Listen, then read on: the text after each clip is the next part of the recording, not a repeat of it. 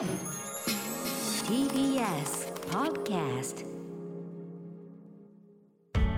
発信型ニュースプロジェクト。TBS Radio 905-954荻上チキ。セッション。新型ニュースプロジェクト荻上チキセッション。荻上チキと。南部ひろみが生放送でお送りしています。ここからは特集メインセッション。今日のテーマはこちらです。メインセッション。探求モード新型コロナウイルスと象徴天皇制。新年のメッセージから見えてくるもの。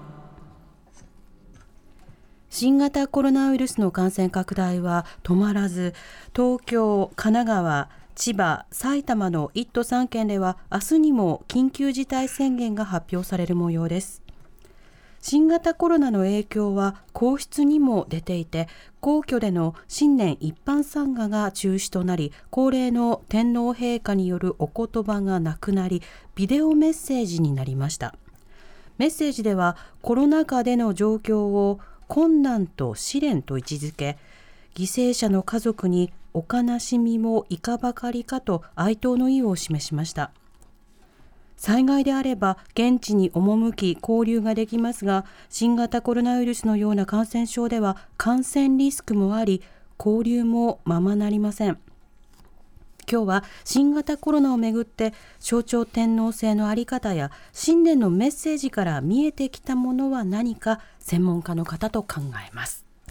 ではゲストご紹介します。象徴天皇制を研究する放送大学教授の原武さんです。よろしくお願いいたします,、よろしくお願いします。えー原さんの専攻は日本政治思想史で著書に天皇陛下をめぐる著書は多く近著は千の思考鉄道と宗教と天皇となどがあります。はい。各大学あのリモート対応で大変だってなってますけれども放送大学はどうなんですか？まあ、放送大学はもともとリモートなので、うんもともとね、まあ、他の大学に比べれば、まあ、それほど影響はないという言い方もできますけれども、えただやっぱりそのいわゆる期末試験にあたるねうん。単位認定試験ってなんですけども、それなんかはちょっとやはりこう教室ではできなくなってしまいまして、はい。うん。で、まあ、それぞれの、まあ、家で、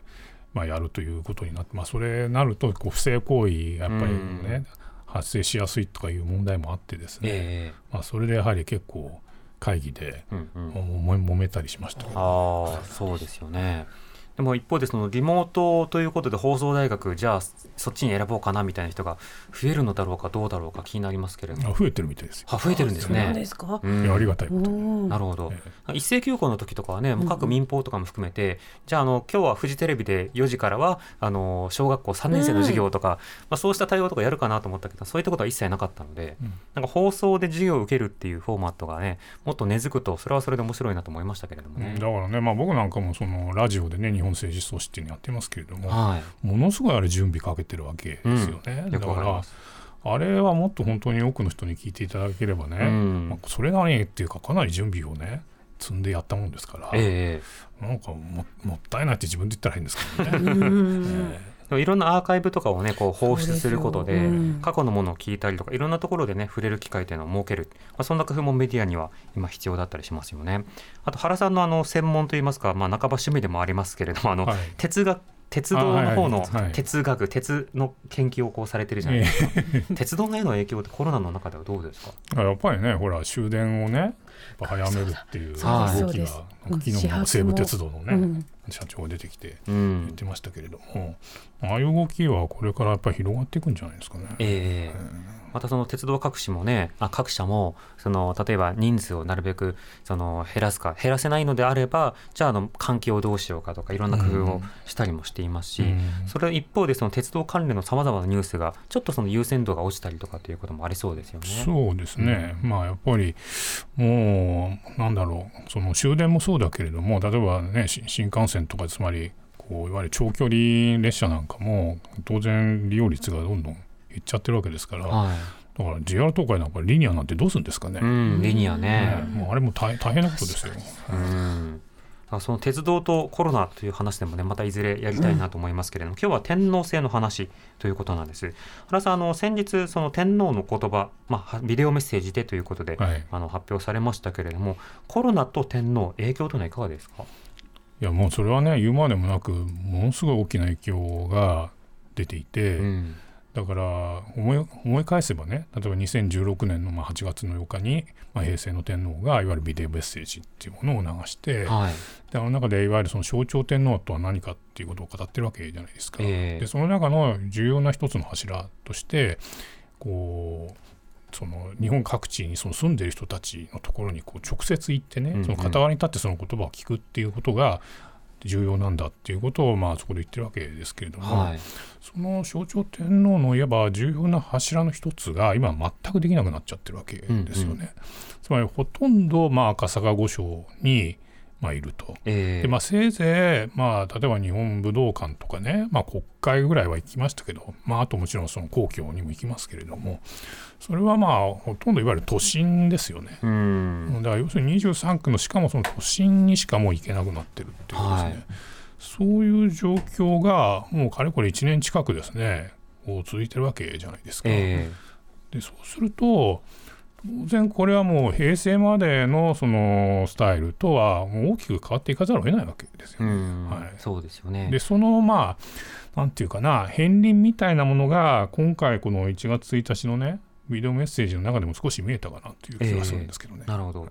もともとその例えば巡行各地をこう天皇が歩いて地域と触れてそこでまあ例えばまああの言葉を述べたりとか、うん。歌を読んだりとか、うん。まあ、いろんなその動きというものがあの特にその明治そしあ明治大正とはまた違ううん。昭和後期そして平成と、うん。それからまあ現在の令和のはい。天皇のまあ一つ重要な位置づけだというふうにされて、ええ。そういった継続性が困難だからということで、まあ、高齢などをこう理由として、うん。次の天皇への,、うん。まああのまあ、譲り渡しというのしなきゃいけないという話をええ。ビデオメッセージで発しられたわけですよね。えところがそれが機能しなくなると天皇制とは改めて何なのか実は考えざるを得ない機会でもあるわけですか？そうですね。だからまあ要するにオンラインとかあるいは今回のようなそのテレビを通しての、まあ、メッセージっていうのは、はい。まああくまでも間接的な手段というか、うん。直接直に触れ合うっていうことはもうできなくなっちゃってるわけじゃないですか。えでそうなってくるとあのひ要するに言うと言葉の中身っていうのえが、うんうん。従来以上に僕は非常に大事になってくるというかね、えでそこでそのいわば相手をさすがさすがそこれはさすがにその天皇や皇后でしかこれは出てこないような言葉であるというぐらいにですね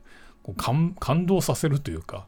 それぐらいのいわば言葉がここで必要になってくるんではないかという気がするわけですよね。ええ。はい。求められている度合いとしては、はい。ということですよね。そうした中でそのビデオメッセージの中であのいろいろな話をこうされているわけですよね。はい。その中身の読み解きというのはまあ後ほどまたじっくりしたいと思うんですけれども、そもそもこのあの年始にまあ挨拶をする、はい。まあ一般参賀の場面で、いまあ話をするっていうこと、これ自体はいつ頃から行われてるんですか？うん、だから一般参賀自体は実は割とその敗戦直後からこれ始まってるわけですけれども、はい。でそれは大体1月2日なんですよ。うんうん。だから今回もその当初はその一般参賀の代わりにまあメッセージを出すとええいうふうに言われていてでもしそうだとすればこれは1月2日でなければならないはずだと思うんですよね。はいでところが今回これ1月1日つまり元日にやったと。うん。だからこれは新年メビデオメッセージなんだとはい。いうふうに言われてるわけじゃないですか。うん。でそうするとこれは一般参賀のお言葉の代わりというふうに解釈するべきでは私はないというふうにえ思っていて、はいこれはもう完全に独立したものであって、えうんうん。でしかも6分以上にわたるまあそれなりに長いねええこれメッセージだったわけじゃないですか。はい。ということはねこれはあのーむしろ比較すべきなのは敗戦の翌年なんですけども1946年のね、昭和21年の元日にその新日本建設に関する証書っていうのが出たんですけれども、はい。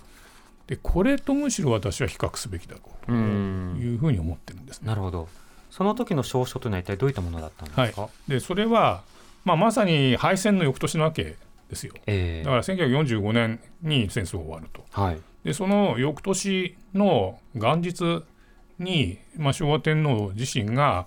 まあ、そのお言葉にあたるメッセージを発表するわけですね。でこれうんがその日の新聞の一面トップに、まあ、大大々的に、まあ、掲載されたわけですけれども、はい。でそこでは、まあ、これ、あのいわゆる人間宣言だというふうにも言われてるわけですよね、うん。天皇の人間宣言というふうに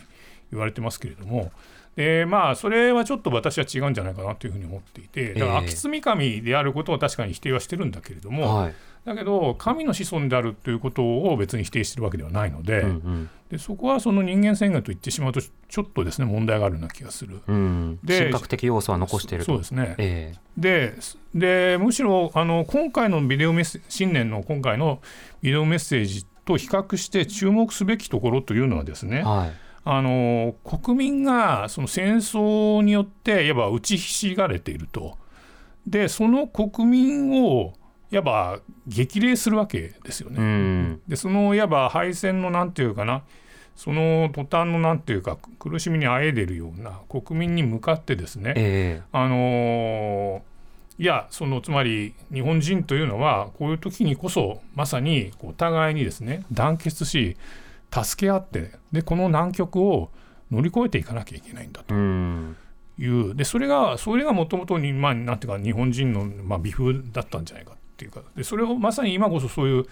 進化を日本人としての言えば進化をですね発揮すべき時であると。うんいうようなまあ下りがはい。実はありましてですね、ええでそこが今回のビデオメッセージとちょっと似てんですね実は。はいはっていうのはやはり前年は非常にそのコロナ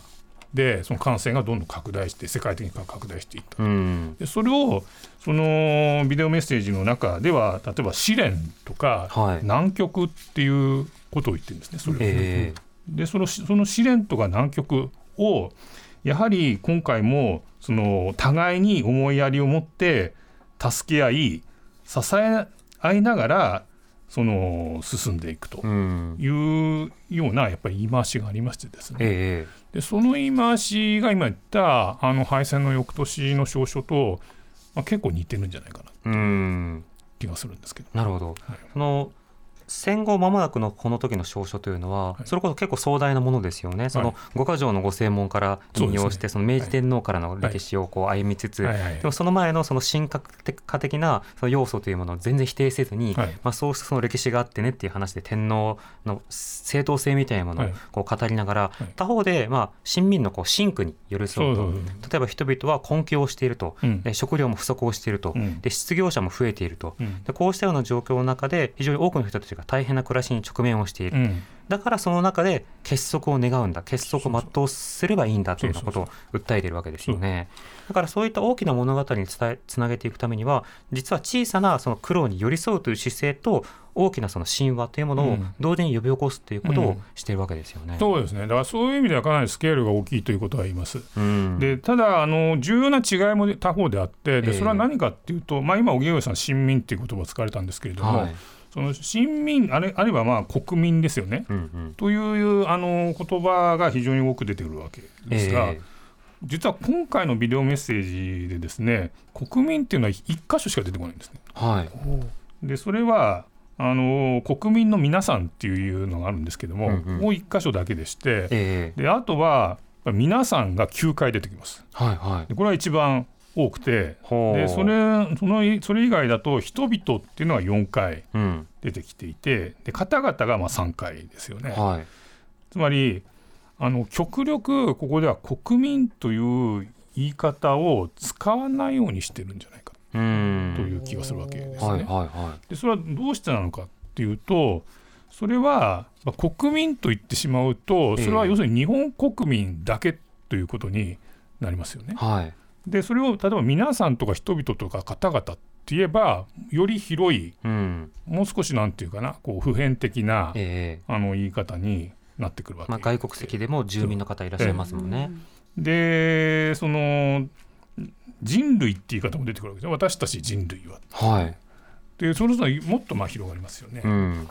だからこれがある意味ではやっぱり令和のスタイルというか、ええ。あのだから平成までっていうのはですねもっぱらやっぱりビデオメッセージだからさっき言った2016年の8月のビデオメッセージもそうなんだけれども国民なんですよね、うん。こうメッセージをの相手として想定されているのはですね、えだからももっぱらその天皇と国民の関係性みたいなことが語られていたわけですけれどうも、ん。今回はそうじゃないわけですよね。はだからそれはあの国民ということよりはむしろもっとよりなんていうか包括的な人々あるいは皆さん。えうん。というふうにこれはかなり意識的に使っている。でそれともう一つですね、はい。それは今今それは天皇の言葉について言ったんですけれども、え。今回実は一番実はあの多分インパクトがあったのは実はこのこお言葉の中身よりは、はい。むしろ天皇と皇后があの画面で2人並んで出てきたということですよね。え出てましたでね。でこれでそれ6分以上にわたってその2人が並んでずっと映ったとはい。いうこと。でこれの方がむしろインパクトが大きくて、うん。でしかも、あのー最初と最後に皇后が肉声を発しましたよね。はい。はい、で特に最後の部分の皇后のメッセージというのは結構私はそこは注目したんですけれども、えまず皆さんではなくて皆様と言ってるんですねは。はいで皆様と言っていてでしかも、まあ、比較的短いメッセージの中で3回あの尊敬語と謙譲語を使ってるんですね。えはい。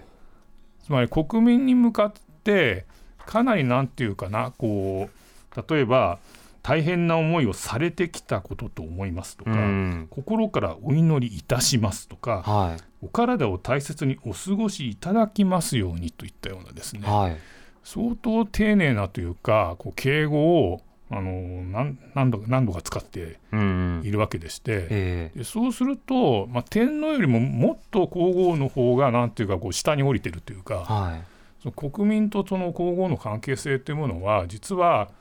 これあの皇后の方がむしろ国民からずっとこう心配をされてきたええ対象だったっていう面もあるわけじゃないですか。はい体調面など、はい。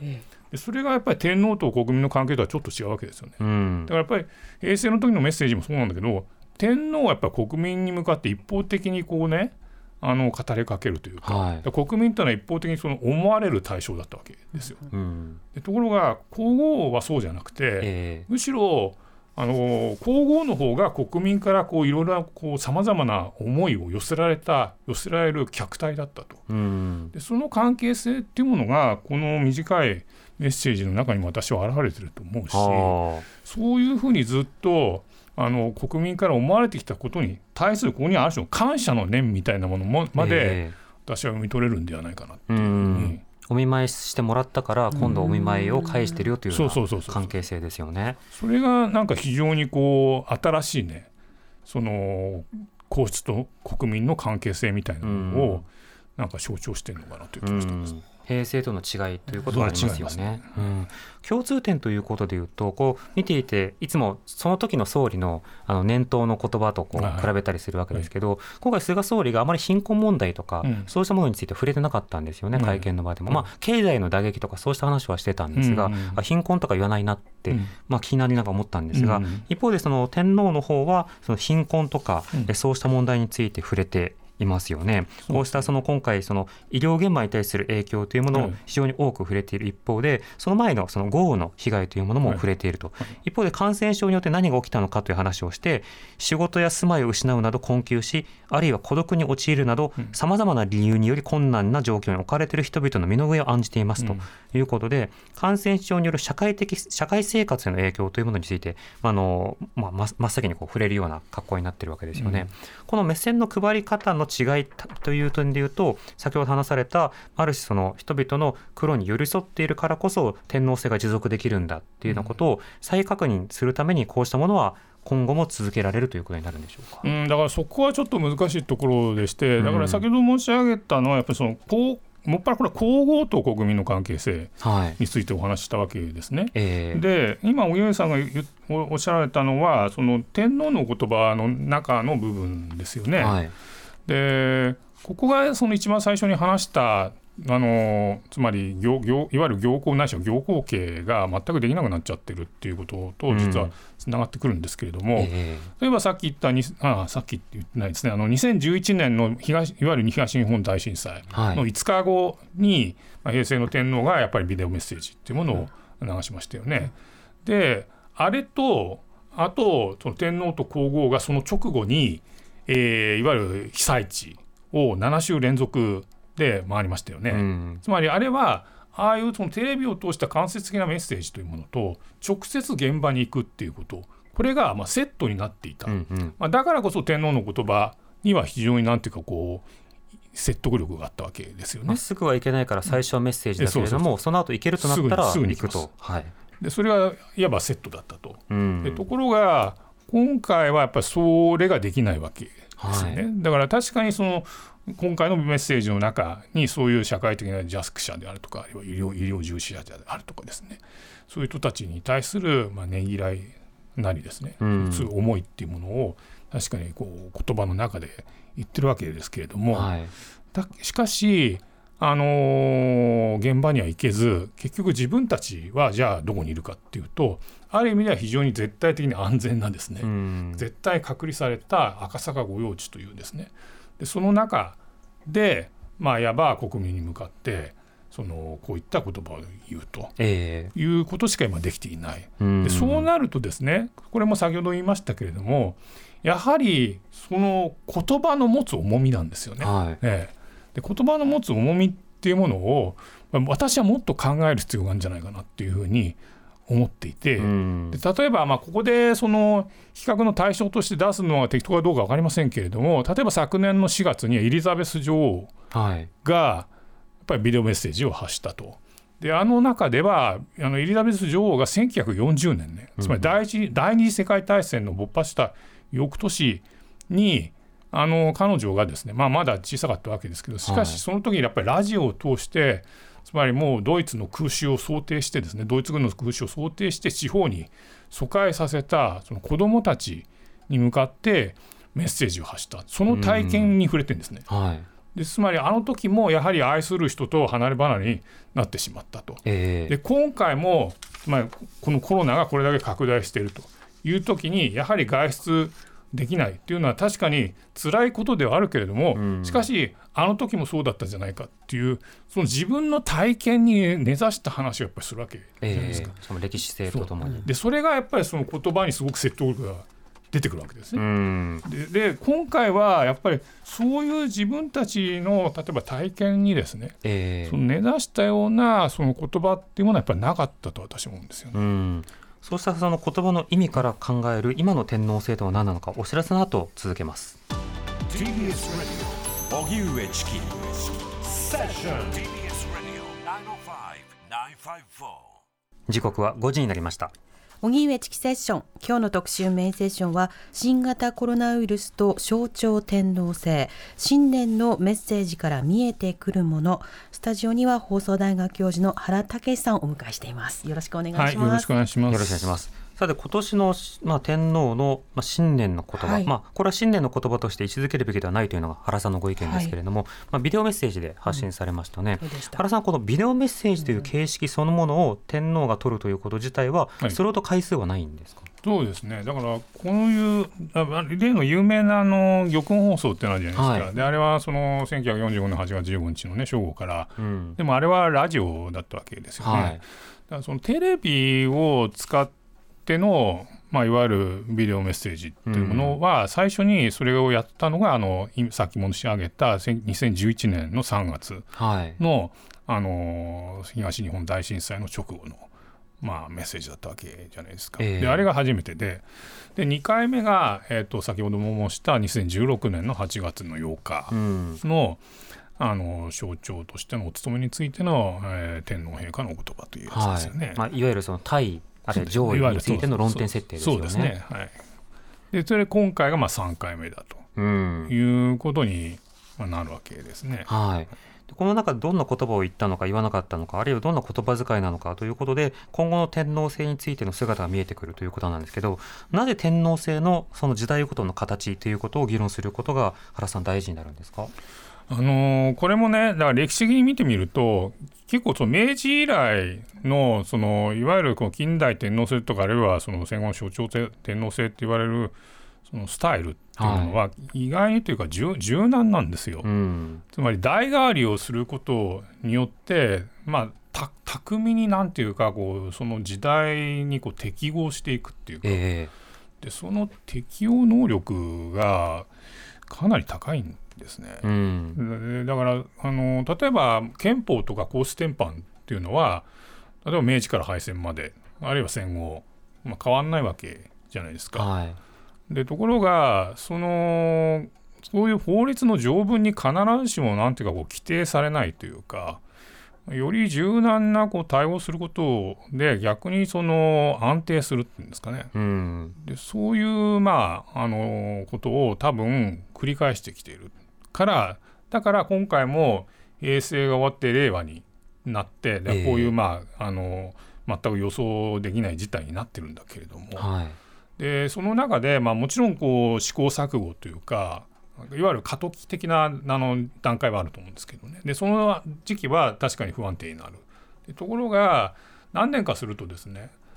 そのまた令和流みたいなスタイルがこうだんだんそう定着していくと、うん。それはまたあの安定していくというですね。でそういう可能性も多分じゃあるんじゃないかなというふうに思うんですね。なるほど。天皇制というと、まあ、不可侵でしかも盤石な固定したスタイルがあるかのようにイメージしがちだがその時代ごとに相当の変化というものをしていると。そね。でそれがいかにある種そのまあなんだかんだ言ってその政治的装置としてこの社会では機能するものでもあるわけじゃないですか、はいはい。政治的なその権力というのは持たないことにしているけれども、相当の政治性というものはそこに帯びているわけですよね。その時にその機能を発揮する天皇あるいは天皇制というものが今の時代にはどうある種変わろうとしているのかということを見ることは、うん。まあ、コロナ禍でもそうですし今後の影響を考えても、まあ、重要にはなりますよね。そうですね、うん。だからまあ先ほどもちょっと話したんですけれども例えば2016年8月の、えー、と天皇のビデオメッセージっていうのは、もうものすごく大きなあれそれこそ政治的な影影響力をあれは発揮したわけじゃないですか、ええ。もちろんだから憲法に縛られているのでストレートに対したいとは言ってないわけじゃないですか、うん。でところがあれだけのメッセージを発するだけでもう圧倒的多数の国民はタイに賛成というですね、うん。その民意が作られちゃったわけ圧倒的にええ。忖度製造機みたいなそうそうそう。ビデオでしたよね。そう。でそうするとやっぱりそれはさっきも申しましたように天皇が上に立っていてで国民は下でねでいわば上からの天皇のメッセージっていうものを国民がいわばありがたく頂戴するみたいなですね、うん。でそういう関係性っていうものはやっぱり明確にあるんじゃないかと思うんですよね。ええお言葉って言いますしね、今でもね。でところが、えー、と今回のその令和のねこの新年ビデオメッセージっていうのは最後にあの申しましたようにその最後に、え皇后があれだけの短い中であれだけのなんていうかなこう尊敬語や謙譲語をこうなんか駆使するようなそういうあのメッセージになったわけじゃないですか。でそうするとさっき言ったようなその天皇が上で国民が下みたいなですねそういうあの関係性ではなくて、えむしろ国民の側が皇后大丈夫かなってえいう。皇后の方にむしろこう、まあ、メッセージではないけれどもですね、ええ。こうそういうこうベクトルが逆のベクトルがですね、うん。こう働くような関係。でこれがもしこれからも出てくるのであれば、えそれは私はあのむしろそのより憲法にですね適合的なスタイルではないかっていうふうにも見えるわけですよね。ある意味弱々しく気遣われる対象であって、うん憲法で定められたものとまた違う政治的意味を帯びた父みたいな存在とはちょっと異なるようになっていくのではないかと。そうなんですようね。んでそうなってくるとあのこれはあの実はそのかなり大きな変化になるかもしれない。えつまり、まあ、さっき言ったようにあの明治大正昭和平成とか変わるんだけれども、はいただやっぱりその天皇が上で国民が下みたいなですね関係性っていうものは、まあ、基本的にはずっとあったような気がするわけですよね。でそれが、あのもしこうひっくり返るのであればですね、えでそれによってあのやっぱり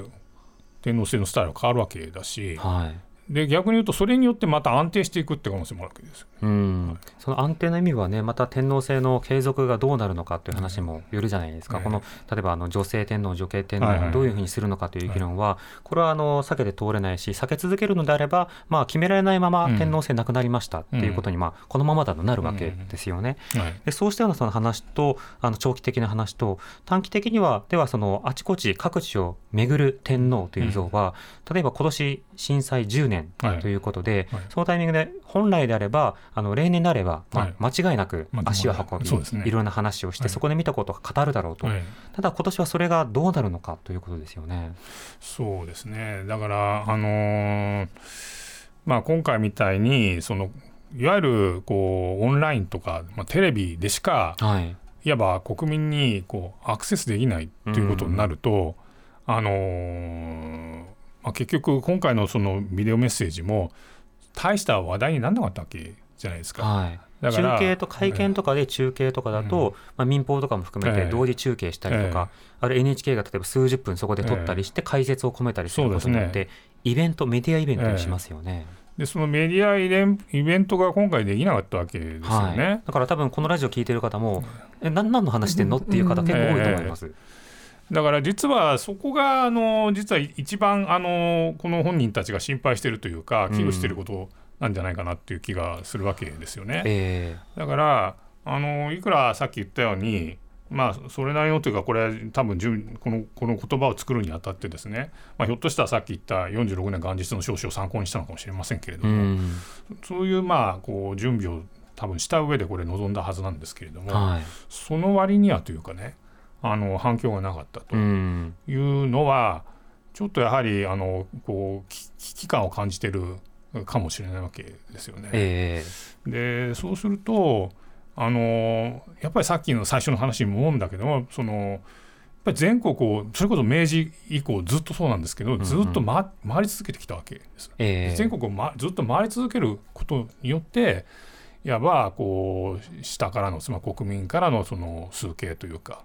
でそのそういうまああの尊敬の念っていうものをうん。ずっとこう確立させてきたっていう歴史があって、えでそれができなくなった時にですねあのどうなるかっていうことなんですよえうね。ん。だからそのまあこ皇后の存在っていうものがさっき言ったように鍵なんだっていう話をしましたけれどもでそれがまあもしできなくなるとですねえ。あのーかなりなんていうかなこれはやばい事態になるかもしれない。えうんまあ、天皇制に対する制度的ではなくて国民の例えばあの感情としてのはいその信任度っていうものが変化するところというのはありそうですよね。そうですね、うんだからそのいわばそのオンラインとかテレビって同じ事件に並んじゃうわけですよね。でそれを違うんだっていうことを示すためにはやっぱりこう現地に行ってで本当にその直接会ってそれでこう言葉をかけるっていうことをいわば蓄積させていかないとですね、えあのやっぱり非常にこう基盤が弱くなるんじゃないかっていう気がするんですよね。えこれは憲法論議とも関わりますよね。えそのまあ統合しての象徴となった場合に、その象徴性というものをどういうふうにまああの確認するのかというと今まではテレビを中心としたメディアイベントでやっていたと、でそれが例えば政治の方はそのインスタとかツイッターとかさまざまなものを使って使ってその政治イベントというのを起こしていくわけだけれども、うん。天皇制というのはそれとどうも相性が良くなさそうにも見えるわけですよね。で他方でこのコロナ禍の状況の中では、まあ、総理すら記者会見やらず国会にも出てこないという状況が続いていて、一方でそのじゃあ天皇制というのもそうした中でなかなか表に出てこれないという状況になると、ある種その憲法が想定していた例えば統合の象徴だったり、うん。あるいは国権を持つその議会とかそうしたものがどうなのかっていうものが相当その空白の状況になるという状況もあると、そうなった時に私たちの国の制度は何なのかということまで問われるような事態が今あるということになるわけですか？そうですね。だからあとはもう一つはあのやっぱり心配だねとしてあるのはそのいわゆるあのこう秋篠宮の問題っていうのがあって、はい。つまりあのただでさえあの今ってそのいわゆる上皇上皇后がいて天皇皇后がいて、秋篠宮家つまり皇皇式がいるっていうですね状態になってるわけじゃないですか。でまあまあ確かにその上皇上皇后はまあ全く表向きは出てこないので、うん。あの表向きはまあそのいないような感じなんですけれども、はい。やっぱり今やっぱりこのこ公式のいろんな話題があってでそれがある種の不安定ようになってる面もあるわけじゃないですか。えでそういう形で結局その今の天皇夫妻はまあ要するに女子しかいないので、まあ、だからもちろんその女女性女系を認めるべきだっていう意見が出てくるんだけれどーうも、ん。でいややっぱりその男系じゃなきゃダメなんだっていう。でこれもまあかなり潜在的にはかなりこうなんていうかな鋭い対立軸になるわけで,、ええ。でそれと今言ったその行為がやがそのままだとやがてこの秋篠宮家に継承されていくと。ででところが今秋篠宮家はまあいろんなこう問題を抱えていると。いうまあそれがまた不安定要因にもなっていると。うん。いうのもあって、まあだからあのーやっぱり平成の時とはもうとにかくいろんな意味で変わっていかざるを得ないんじゃないかうっていう気がするんですけど、そうですね。こういった論点を含めて、まあ、いずれまた天皇論議というものが活発化するのかもしれない、まあ、あれしないままあのこのまま制度崩壊ということになるのかもしれない、まあ、途中でもう憲法から解放しようと、普通の、まあ、人権と同じようなものを与えようという議論も中には出てくるかもしれない、そうですしたようねはい。それももちろんあうん。の大きな選択肢ですからね、そうしたようなその状況というものを迎えるためにも、今ある変化というのは一体何なのか、まあ、細かなところの様子に着目をすることで、まあ、見つけることが必要かなと思います。お時間となりました。はい、放送大学教授原武さんとお送りしました。原さんまたお待ちしています。はい。どうもありがとうございました。ありがとうございました。TBS Radio 荻上チキ。セッション Five Four.